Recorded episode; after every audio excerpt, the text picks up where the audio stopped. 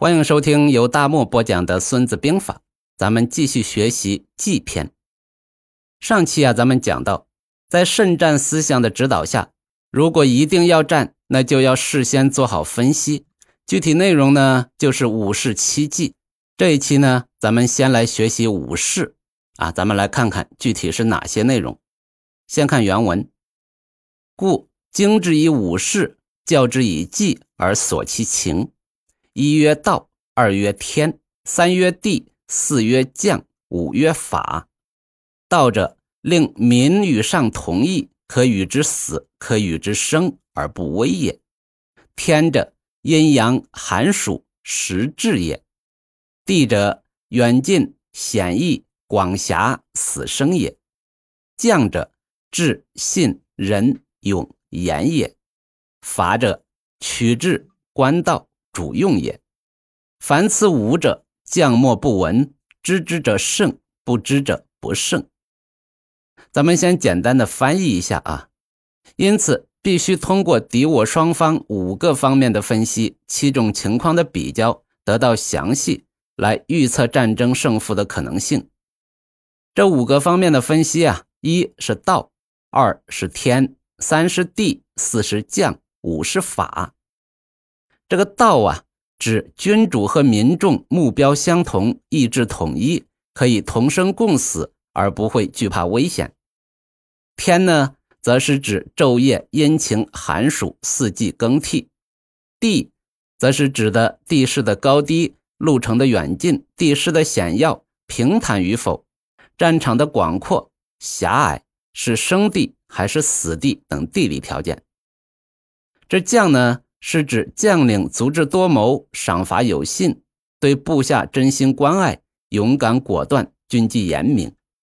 这法呢，则是指组织结构。责权划分、人员编制、管理制度、资源保障、物资分配，对这五个方面呢，将领都不能不做深刻了解，了解就能胜利，否则就不能胜利。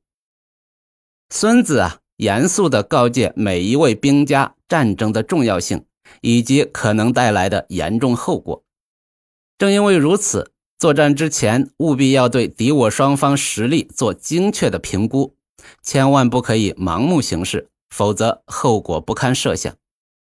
在军事对抗中，实力是相对的，战场之上没有绝对的强者，也没有绝对的弱者，所以评估敌我兵情的方式是比较，即原文的较，也就是奇计。这个比较啊，属于术的层面，咱们可以理解为技术手段，比如咱们之前讲的三十六计。也是属于技术手段，在这之上需要有理论基础，需要有道的指引，这就是武士。孙子提出一个由道、天地、将、法五个方面为基础构成的评估体系。道、天地、将、法这五个方面也为整部《孙子兵法》构建了一个大基础。后续很多篇章中的内容都是基于这个基础的，比如。行军篇中对法有较为详细的论述，那地形篇呢，不仅详细的阐述了地，而且也论述了将道。火攻篇则论述了如何根据天时实施火攻。这道天地将法中最重要的是道，令民与上同意也。通俗的讲，就是凝聚人心之道啊，这个东西啊，可不得了。那有句老话叫“人心齐，泰山移”，全民一心，民支持上去打仗啊，最起码呀，家里是安稳的，还可以源源不断的供应粮草、人马。那如果民不支持上打仗，军队呀都拉出去打仗了，后院说不定会起火呢。所以孙子把道放在武士之首。那至于天。诸葛亮啊，有句很经典的话，就能阐述它的重要性：谋事在人，成事在天。在这里啊，天是个中性词，那不像天时地利人和中好的天时。这个天呢，它是客观存在的，不受人的影响。人能做的就是怎么样利用这个客观条件。那比如夜里可以去偷营。